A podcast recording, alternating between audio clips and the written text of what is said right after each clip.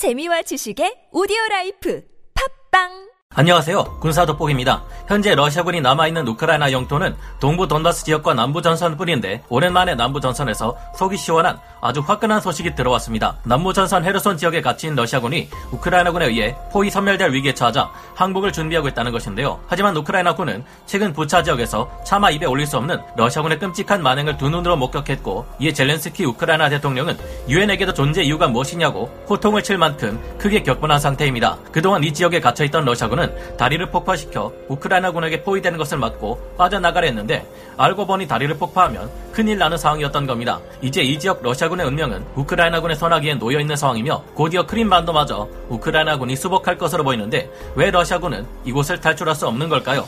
지금부터 알아보겠습니다. 전문가는 아니지만 해당 분야의 정보를 조사 정리했습니다. 본의 아니게 틀린 부분이 있을 수 있다는 점 양해해 주시면 감사하겠습니다. 아직도 드네프르강 하류를 기준으로 북쪽에 포위되어 있는 러시아군 병력들이 헤르손에서 우크라이나 군의 공세에 저항하고 있지만 이제 곧 그 저항이 끝날 것 같습니다. 현지 시각으로 4월 6일 올렉시 아리스토비치 우크라이나 대통령실 선임 고문이 현지 언론과의 인터뷰를 통해 헤르손 지역의 러시아군 병력들이 도시를 포기하고 항복 후 철수하는 방안을 진지하게 고려하고 있다는데요. 그만큼 현재 이 지역에 러시아군 상황이 좋지 않다는 것을 뜻한다고 할 수 있습니다. 헤르손 시가지에서는 치열한 전투가 진행 중이지만 이 지역의 러시아군은 더 이상 우크라이나 영토에서 공세를 지속할 만한 힘이 남아있지 않을 것이라고 아리스토비치 우크라이나 대통령실 선임 고문은 주장했습니다. 이 같은 주장이 나올 만도 한 것이 최근 러시아군은 사실상 이 지역의 아군들을 버린 것이나 다름없기 때문인데요. 현재 러시아군은 돈바스 지역에 모든 병력과 자원을 집중하고 있으며 사실상 헤르손에 갇혀있는 아군에 대한 지원을 포기한 것으로 보이는데요. 이 때문에 헤르손에 남겨진 러시아군은 식량은 물론 연료나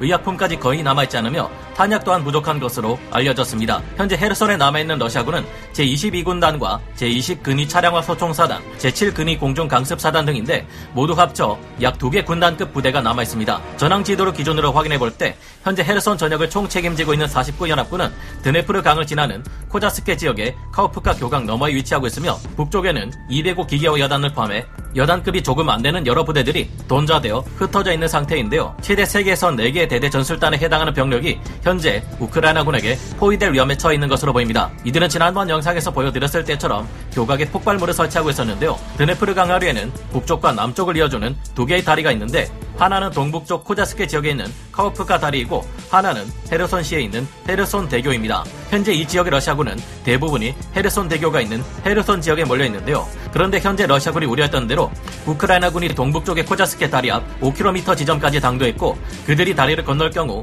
헤르손 대교에 남쪽으로 몰려오면 헤르선 지역에 갇혀있는 러시아군은 괴멸되거나 모두 포로가 될 운명이었습니다. 그럼 동북쪽 카우프카 다리를 우크라이나군이 건너오기 전에 러시아군이 남서쪽 헤르선 대교로 먼저 건너와 버리면 되는 것 아닌가 하는 생각도 들지만 그럴 수가 없습니다.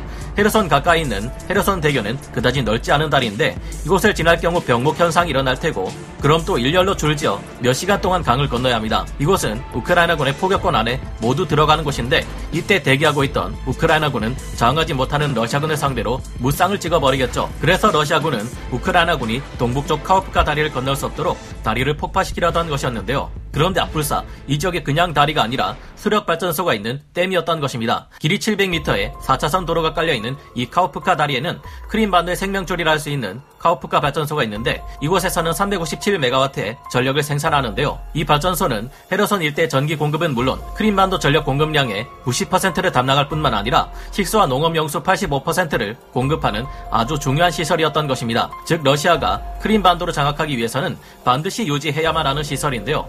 그런데 이 4차선의 넓은 다리를 그냥 놔둘 경우 우크라이나군이 이 다리를 지나 다이렉트로 크림반도까지 직행할 수 있게 됩니다. 동시에 진로를 동남쪽 아래로 틀어 드네프르강 북쪽에 있는 러시아군을 가둔 후 포위 섬멸해 버릴 수도 있죠. 현재 이 지역의 러시아군은 대부분이 드네프르강 북쪽에서 우크라이나군의 공세를 방어하는데 전념하고 있으며 다리 건너 남쪽에는 병력이 하나도 없는 상태인데요. 그동안 우크라이나군은 서부 방면군과 오데사 방면에서 대병력을 차출해 헤르손 탈환을 눈앞에 두고 있으며 동시에 크림반도까지 속전속결로 탈환할 수 있을 것으로 보입니다. 러시아군은 항복을 선언하고 주민들을 해치지 않을 테니 조용히 빠져나가게 해달라고 요청할 계획이라는데 현재 더 이상 분노할 수 없을 정도로 어두운 표정을 보여주는 젤렌스키 우크라이나 대통령의 표정을 보면 과연 이들이 무사히 빠져나갈 수 있을지 의문입니다. 남부 전선에서 우크라이나군이 이처럼 선전하는 것을 보아 현재 지구상에서 가장 끔찍한 곳이 된 마리우폴도 구원의 손길을 받을 날이 얼마 남지 않은 것 같은데요. 아쉬운 점은 한국 시각 4월 7일 오후 5시경 헤르선주 일대 전황이 우크라이나군에게 나빠졌고